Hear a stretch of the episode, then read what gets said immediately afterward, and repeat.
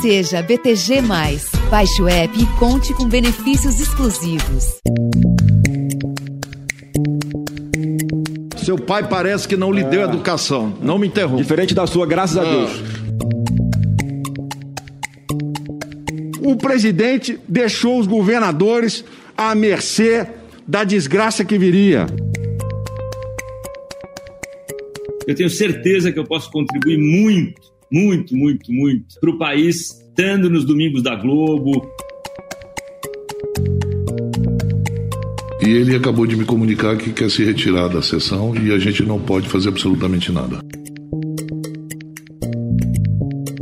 Então não me arrependo, que eu votei em branco e votaria em branco de novo. E nós vamos resgatar o Brasil, vamos ter o Brasil de volta. Todo mundo de amarelo para dizer não ao fascismo. Uh!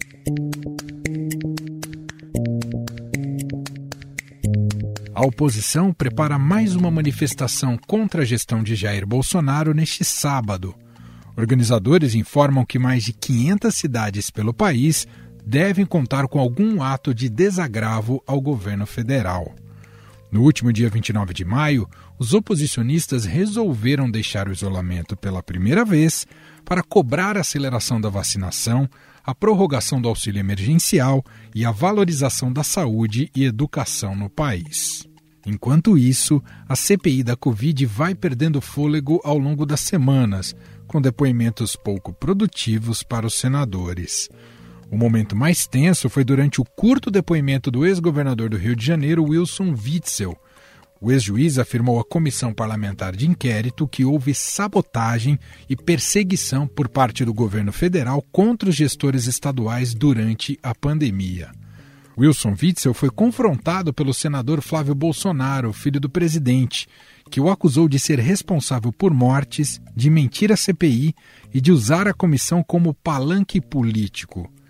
Sob o argumento de que a audiência estava descambando para ofensas, o ex-governador resolveu parar de falar e pediu para encerrar o depoimento. Por falar em palanque político, os defensores de uma terceira via para 2022 perderam um nome nesta semana. No programa Conversa com Bial, Luciano Huck afirmou que nunca pensou em concorrer à presidência e confirmou sua renovação de contrato com a Rede Globo, onde substituirá Fausto Silva aos domingos. Com isso, os partidos do chamado Centro Democrático, entre eles PDT, PSDB, DEM, Solidariedade, Podemos, Cidadania, PVI Novo, têm se reunido para tentar lançar um programa único de governo, mesmo que não cheguem a um consenso quanto ao candidato. Nesta lista estão Ciro Gomes, Luiz Henrique Mandetta, presidente do Senado, Rodrigo Pacheco, e o governador de São Paulo, João Dória. No Poder em Pauta de hoje, vamos abordar esses assuntos com os nossos repórteres de Brasília, que cobrem o dia a dia da política.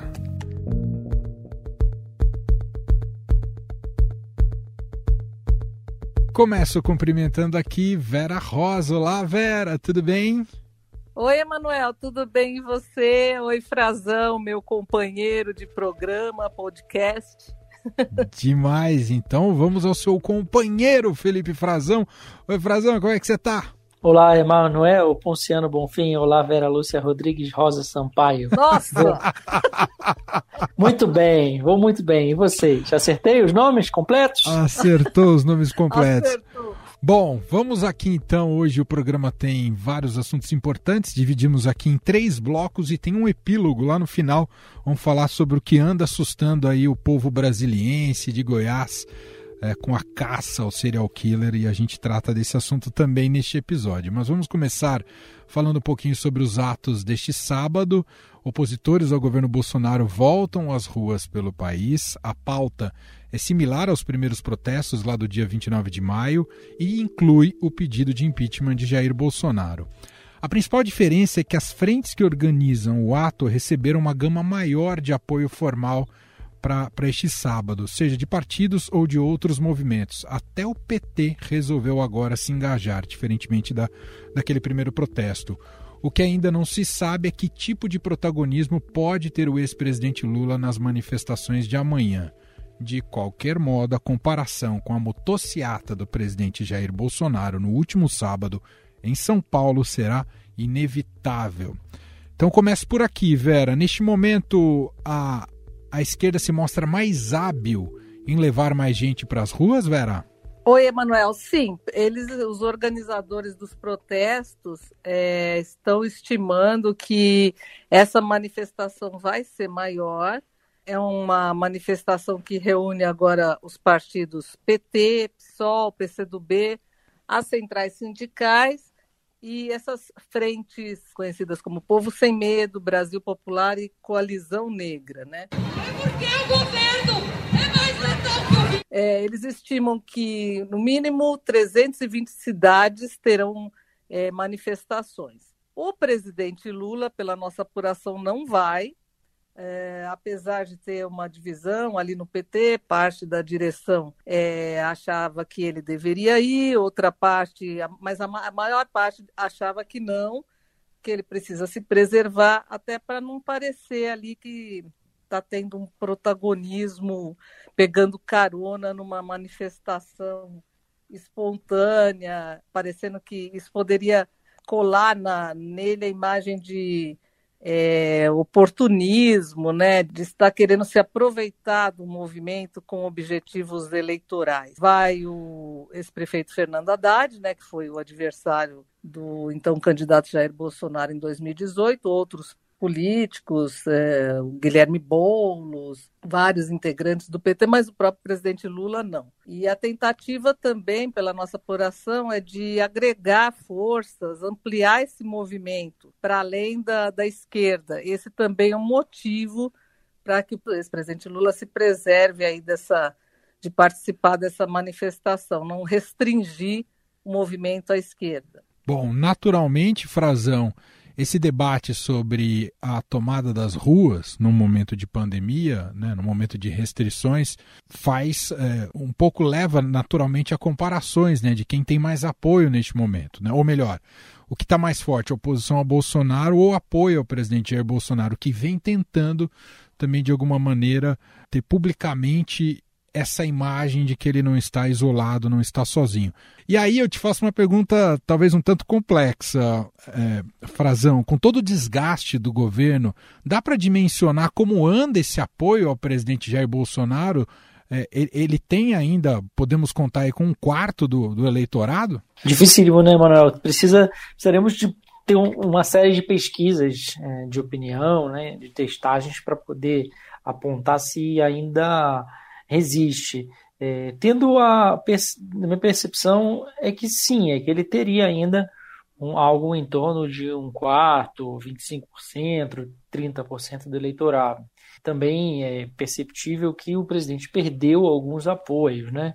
Perdeu segmentos aí da Lava Jato, de combate à corrupção. A gente viu agora a Câmara dos Deputados aí aprovando a, a, mudança na lei de improvidade, uma, que é uma lei importantíssima para o combate à corrupção e ao desmando, né, a má gestão dos recursos públicos.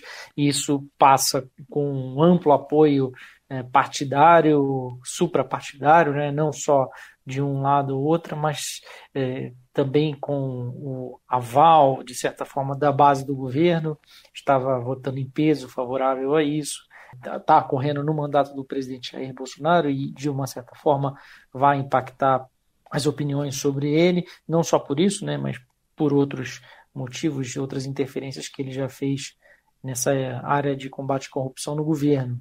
E percebo também, Manuel, que há é, uma tentativa do presidente de se colocar na rua, assim como está a, a oposição, justamente para não perder esse apoio. Porque outras pesquisas de opinião que vêm sendo feitas vêm apontando um desgaste do governo, eh, perda de popularidade do próximo presidente, a ausência eh, de medidas de que injetaram dinheiro, no, como no ano passado, o auxílio emergencial. Agora a gente vê o presidente correndo para anunciar um valor do Bolsa Família de 300 reais, sem combinar com a área técnica do governo. Não se sabe ainda se vai ser esse valor mesmo que ele anunciou, nem se vai dar para pagar. É, ou seja, medidas bem populistas que ele está anunciando também, por exemplo, como financiamento habitacional para policiais, né, policiais militares, e o presidente não só com essas motocicletas, né, que seriam cerca de 7 mil motos, foi o que passou ali, 7 mil veículos, perto, eh, porque foi notado né, pelos radares ali, pelo sistema da rodovia aí em São Paulo, e não nada de um milhão, como se divulgou é, a fake news aí de que estaria no, no Guinness, né, no livro dos recordes. Mas o presidente já anunciou mais duas, né, tá indo a Santa Catarina, vai fazer em Chapecó e Florianópolis, e vai também cair na estrada novamente, né, para com viagens oficiais, viagens com compromissos oficiais, ou pelo menos é, compromissos de governo, né? vamos dizer assim, está indo para o Pará, está indo também para o Rio de Janeiro. Queria passar para o nosso próximo assunto aqui, e é um, é um bloco mais curto, mas eu preciso captar a opinião tanto da Vera quanto do Frazão, ou, só para a gente vai falar sobre CPI o fato do dia, né, do dia que estamos gravando aqui dessa quinta-feira, né, o presidente da CPI, o senador Omar Aziz, afirmou que vai pedir à justiça a condução coercitiva do empresário Carlos Wizard, a comissão e a retenção do passaporte dele. Ele foi convocado a prestar depoimento nesta quinta, não compareceu. Ele é considerado pela cúpula da CPI um dos integrantes do gabinete paralelo de aconselhamento do presidente Jair Bolsonaro durante a pandemia. Bom, a despeito da ausência de, do Carlos Wizard, a impressão que se tem é que a CPI virou coadjuvante no debate público nacional, né? já captou mais atenções. Inclusive, o momento mais emocionante dessa semana, que também está longe de ser algo produtivo, foi o bate-boca entre o ex-governador do Rio, Wilson Witzel, com o filho do presidente, Flávio Bolsonaro. Se o senhor fosse um pouquinho mais educado e menos mimado, não, o senhor teria respeito pelo que eu estou falando. O senhor me respeita, senador. Experiência não tem a ver com idade. É, o senhor me respeita. O senhor me respeita. aprendeu. E aí eu queria ouvir vocês dois. Começando então por você, Frazão. O, o, o palanque da CPI mingou mesmo, Frazão? Mingou um pouco, né? E já era esperado, né, Manuel? A gente já vinha conversando sobre isso antes, porque o, era nítido que as figuras é, mais relevantes estavam sendo ouvidas primeiro, foram houve uma, uma certa corrida ali para fazer as convocações e que agora a CPI parece que pode dar alguma ter alguma perda de rumo ou pelo menos é, uma perda de foco que, se quiser ser mesmo produtiva e chegar a conclusões e levantar provas e documentos, tem que, se tem que focar nisso, né? que são quebras de sigilo dos empresários, como o próprio Wizard, entre outros, é, quebra de sigilo de autoridades que estão recorrendo ao Supremo e algumas estão conseguindo reverter essas quebras de sigilo, outras não, muito menos do que dos depoimentos, porque a gente viu nos depoimentos é, contraditórios de autoridades que, que depuseram antes, ex-ministros da Saúde, houve até reconvocação né, do atual ministro Queiroga, e esses depoimentos estão virando assim assuntos muito paralelos ou muito locais. Estamos naquela fase de foco nos estados, né? Então acaba tem um, um relevante o depoimento do ex-secretário da Saúde do lado do Amazonas, porque lá houve um caso concreto no estado do Amazonas e o, o governo é investigado, né? Mas uh, a despeito do depoimento dele, aproveitou-se algumas declarações apenas, ali quando ele reafirma que fez um contato antes do que o ex-ministro Eduardo Pazuello vem sustentando. Dia 7 com o ministro Pazuello hum. e depois mandamos ofício para o Comando Militar da Amazônia. É, e a, hoje ele já é um desafeto do, do governador, né, que é aliado ao governo federal. Então você vê a base do governo foca em tentar desqualificá-lo, como se ele fosse um elemento isolado na tragédia como um todo que foi a gestão do governo do estado do Amazonas durante a pandemia. E o Witzel não precisa nem falar, é o embate dele com o Flávio Bolsonaro e um show à parte, ele tentando transformar a CPI numa espécie de esfera de defesa dele no processo de impeachment dele no Rio de Janeiro. Vamos acompanhar. É, e eu fiz esse comentário porque existe, claro, avaliação técnica, avaliação no plano político e tem avaliação da reverberação na sociedade. E essa caiu Sim. brutalmente, né? A CPI já não é mais comentada, já não é mais trend topics no Twitter, com raras exceções, enfim, está longe de ser aquilo que se apresentou ali no princípio como uma espécie de Big Brother, um novo Big Brother. Novo Big Brother, né? é. Agora, esse gabinete paralelo também que, que a CPI tá, está investigando, que seria o de aconselhamento ao presidente Bolsonaro na, na condução da pandemia, ele tem, segundo as investigações, 14 pessoas, né? E eles, por exemplo, terça-feira que vem, eles vão chamar o deputado Osmar Terra, que seria um dos integrantes desse gabinete. Ali é previsto ali um novo bate-boca, viu? Porque Osmar Terra. esse vai ser bom. Esse, daí... é, esse, esse a gente está achando que isso vai ser bom também. Porque Osmar Terra, ele sempre foi muito é, contrário a essa essa questão de é, é, apontar a Covid como uma doença que atingiria né, a população do jeito que está, né? Ele sempre dizia que ia ser tipo uma gripezinha também, né? E ele sempre teve um comportamento muito negacionista. Então, ali a gente está prevendo um bate-boca. E ele é um dos que é, incentivaram esses médicos é, que tinham uma outra opinião que são esses, justamente esses, que formam esse gabinete chamado gabinete paralelo, né?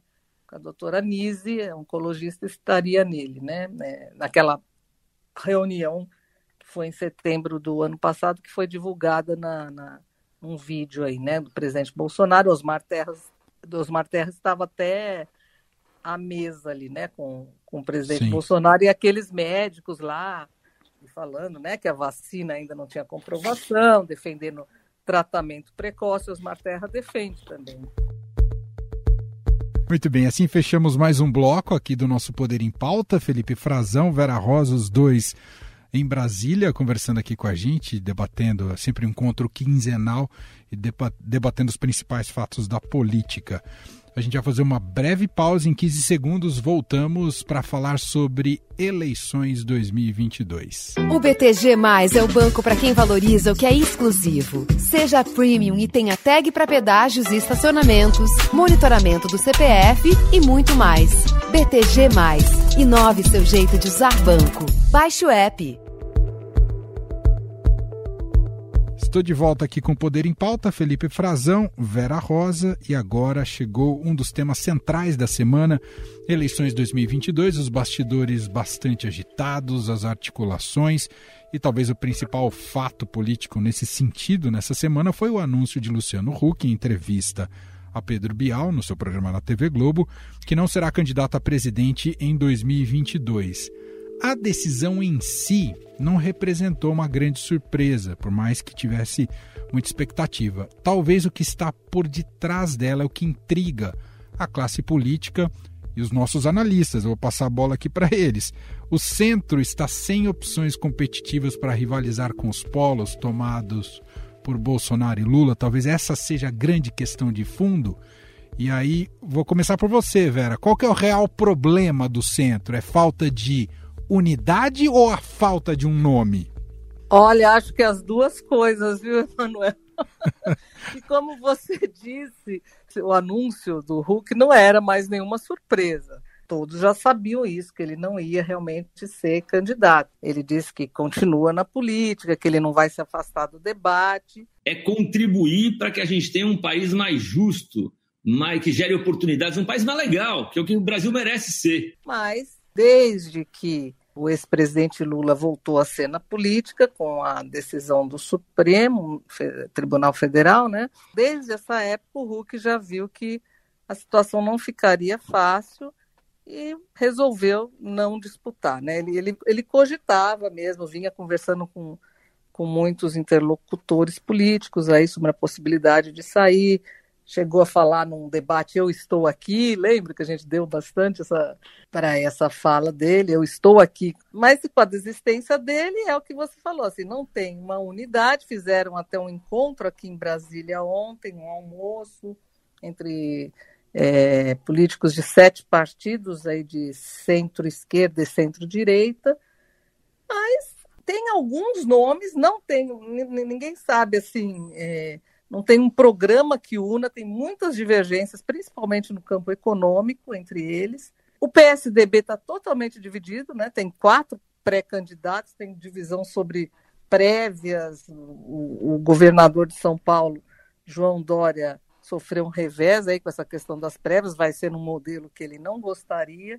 E o PDT não abre mão, quer dizer, o Ciro Gomes, melhor dizendo, que é do PDT, não abre mão da candidatura e fica assim, eles não têm um, um, um nome que una, na verdade, não tem. Tá tudo tudo rachado, nem um nome e nem um programa. E agora sim, ficaram de fazer no, novo encontro, uma estratégia de comunicação conjunto, novo encontro para ver como vão, como que os, os pré-candidatos, né, vão se comportar, para ver quem está na frente. Tem o, o Mandetta também, né, do DEM, que aliás foi um dos organizadores desse almoço que teve aqui em Brasília. Nós precisamos nos é, é, é, enfrentar esses dois é, é, líderes populistas inconsequentes. Mas também tem o Rodrigo Pacheco, presidente do Senado, que está hoje no DEM, mas que é cortejado pelo PSD do, do ex-prefeito Gilberto Kassab, como também um dos candidatos que pode migrar para outro partido.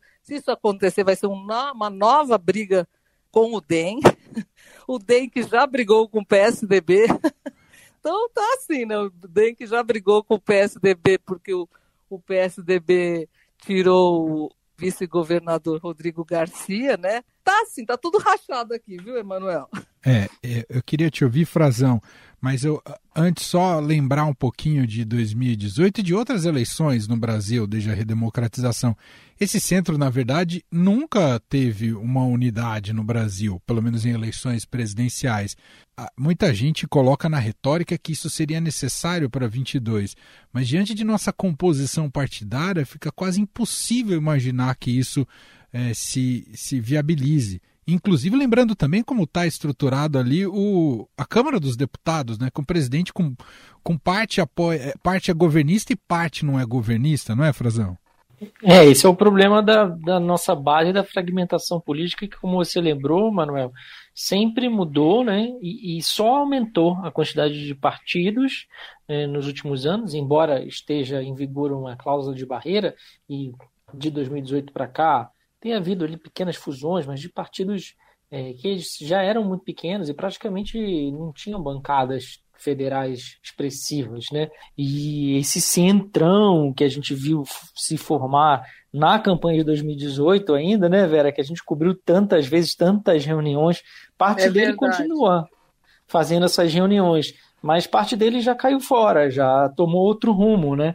E inclusive a gente estava conversando esses dias, né, Vera, de, do que, com pessoas que participaram desses encontros e outras fontes que não participaram.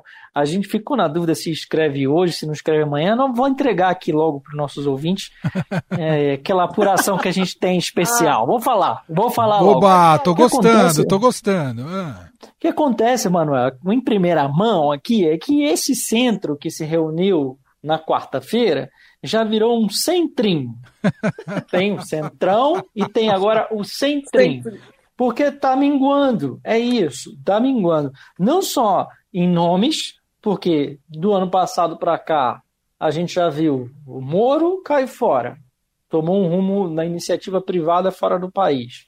O Amoedo, uma semana depois de ser ali levado anunciado, pela, é, anunciado pelo seu partido, desistiu, porque seu partido era óbvio, o Partido Novo está completamente rachado, não sabe se é Bolsonaro ou se é oposição a Bolsonaro. E ele percebeu que podia entrar numa cilada e caiu fora. O Hulk caiu fora também. Então, as opções de fato estão se reduzindo e esses três eram nomes que de uma forma ou de outra já eram conhecidos do eleitorado, né? o Hulk pela intensa exposição na televisão há vários anos, o Amoedo porque foi candidato na, na última eleição e, enfim, apesar de ter uma, recebido uma votação pouco expressiva, ele já partiria de, de um patamar ali de um milhão de votos, então tinha assim o seu eleitorado fiel, e o, o, o ex-ministro Moro por ser uma figura ícone de uma operação que mudou os rumos da política brasileira. Sobrou quem? O Mandetta, por enquanto, né? Que estava, era o único dos presidenciáveis que estava nessa reunião do Centrinho. Reunião que alguns partidos não mandaram nem os seus presidentes dos partidos para debater, para discutir. Não, incrível então... isso que o Baleia Rossi, presidente do MDB, deputado Baleia Rossi, é, não foi, mandou um representante, não foi esse, esse almoço que teve né, desses sete partidos, porque disse que tinha uma reunião é, com o Rodrigo Pacheco, presidente do Senado, no mesmo horário. Só que aí a gente ficou sabendo o quê? Que nessa reunião com o Rodrigo Pacheco estava o Gilberto Kassab junto. Então, o que a gente deduz é que eles estavam já articulando alguma coisa, porque o, o Rodrigo Pacheco também a semana passada esteve aí em São Paulo conversando com, com o ex-presidente Fernando Henrique, com o ex-presidente Temer, junto com o Kassab também. Quer dizer, alguma coisa está acontecendo, sendo que o Rodrigo Pacheco é do DEM, né? Só que está sendo cortejado pelo PSD. E semanas atrás estava lá no Rio, conversando com o Eduardo Paes. Pois é. Né? Que também foi para o PSD, né? Saiu do DEM. O DEM tá assim, né? toda hora saiu, né? Agora tem o Rodrigo Maia. Foi expulso, foi expulso né? Foi expulso. Dos partidos que foram do centrão mesmo, que tem maior peso, PL e PP, ou progressistas, estão hoje ainda muito com Bolsonaro, e os republicanos também, o partido ligado à Igreja Universal. Estão muito ligados ainda ao Bolsonaro, embora haja desconfiança sobre o destino de, pelo menos, o PL, né, Vera? E o PSD. É. E não é um centro assim vitaminado, né? Vai acabar sendo centrinho mesmo. Centrinho, gostei. Batizamos o, o, que, o que extraiu desse centro, virou um centrinho. Bom, antes da gente encerrar, tem um epílogo aqui. A gente pediu para o Lauriberto Pompeu, colega de vocês aí em Brasília, repórter do Estadão, ele está acompanhando a caçada ao serial killer do Distrito Federal. Tem mobilizado as atenções de todo o país também e tem sido muito impressionante a maneira hábil como ele tem conseguido fugir de todo esquema policial montado. Né? Tem pelo menos 200 homens, drones, cães farejadores, helicópteros na busca por esse criminoso. Ele é suspeito de matar pelo menos cinco pessoas na última semana, mas ninguém acha o, o cidadão. Vamos ouvir aqui o que mandou pra gente o Lauriberto. Oi, Lauriberto. Olá, Emanuel. Olá, Vera. Olá, Frazão. Tudo bem? Vamos falar então agora do caso do serial killer do DF, como ficou conhecido Lázaro Barbosa, de 32 anos.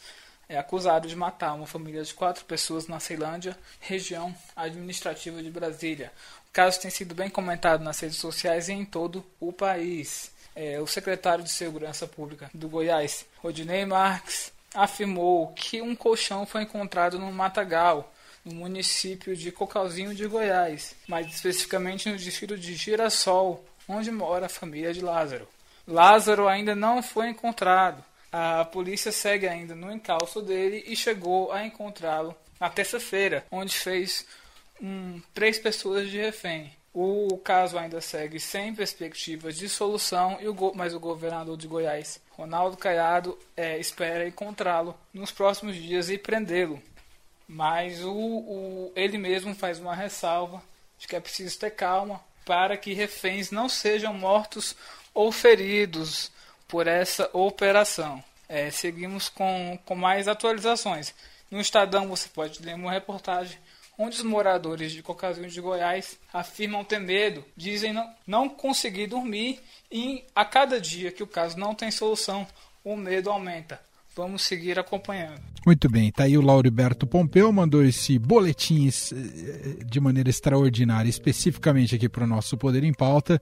Fiz questão de trazer esse assunto que tem é, despertado a atenção do país inteiro especialmente para essa questão das forças de segurança pública não estarem dando conta né, da, desse, desse fugitivo né, e mobilizando cada vez mais policiais de diversas frentes polícia estadual, polícia rodoviária, polícia federal e é um bate-cabeça e não, não consegue chegar há, há um planejamento para conseguir prendê-lo. Né? O próprio o Ibanez Rocha aí do DF te, criticou a polícia, dizendo que ele estava fazendo a polícia de boba. Ronaldo Caiado reagiu. Enfim, caros, há um estado de terror aí, de medo em relação ao serial killer do DF, Vera? Oi, Manuel. Ai, total, né? Essa história é, nossa, horrível, né? Muito triste. É um cerco policial para capturá-lo que já dura nove dias, né? Com todos os reforços, essas buscas que estão é, se concentrando nessa região de Cocalzinho de Goiás, é, onde ele foi visto pela última vez. O Lauriberto, que fez esse boletim, entrevistou várias pessoas ali da região mas está realmente é uma situação muito, muito assim preocupante, né? Muito preocupante. Você está conseguindo dormir aí no Distrito Federal, né, Frazão? Tô, tô sim. Pessoal em Cocalzinho não, mas aqui sim. Tá virando. É claro que é preocupante, né? Mas como você falou, né, Manuel? É, o, o, Ibanês acabou sendo sincero demais, o governador do Distrito Federal. Né? Porque de fato tá virando até uma coisa assim, meio. É, é, pastelão, né? né? né? É. é. Exatamente, porque não é possível pela quantidade de recursos de segurança, né, de pessoal, todos os armamentos que estão sendo colocados, rastreamento, e o rapaz está fugindo de um cerco de muita gente, está dando um banho, de certa forma está mostrando um certo despreparo também né, da, da polícia e, e, de uma integração policial entre diversas forças que estão mobilizadas para tentar é, prendê-lo. O risco é que ele acabe é, sendo executado né, numa operação dessas quando te, vai ser de fato preso ou se localize, ele acaba sendo é, eliminado, né, sendo fuzilado, porque as informações que se tem é de que ele estaria armado na mata. E é uma, uma situação inusitada o que o, o Alberto falava, assim, em Cocalzinho, não sei se as pessoas conhecem bem, mas é uma região de montanha, de Planalto ainda, né? A gente está aqui no Planalto Central, aqui no Distrito Federal, né?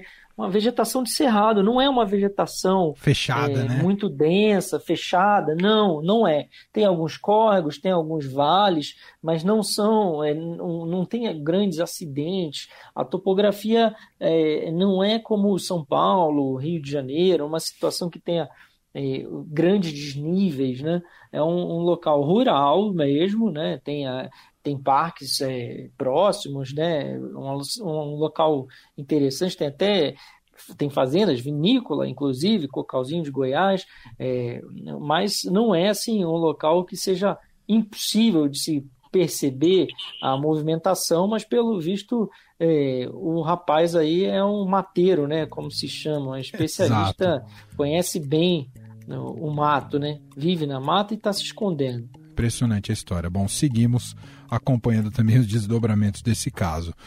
Assim fechamos nosso Poder em Pauta de hoje, nosso encontro quinzenal. Daqui 15 dias estamos de volta com Vera Rosa. Obrigado, viu, Vera? Obrigada a você, Manuel. Um abraço aí, Frazão. E agradeço também a Felipe Frazão. Um abraço, Frazão. Valeu, obrigado Vera, Emanuel, nossos ouvintes e ao querido Lauriberto, nosso colega aí. Gostei dessa, desse boletim, atualização.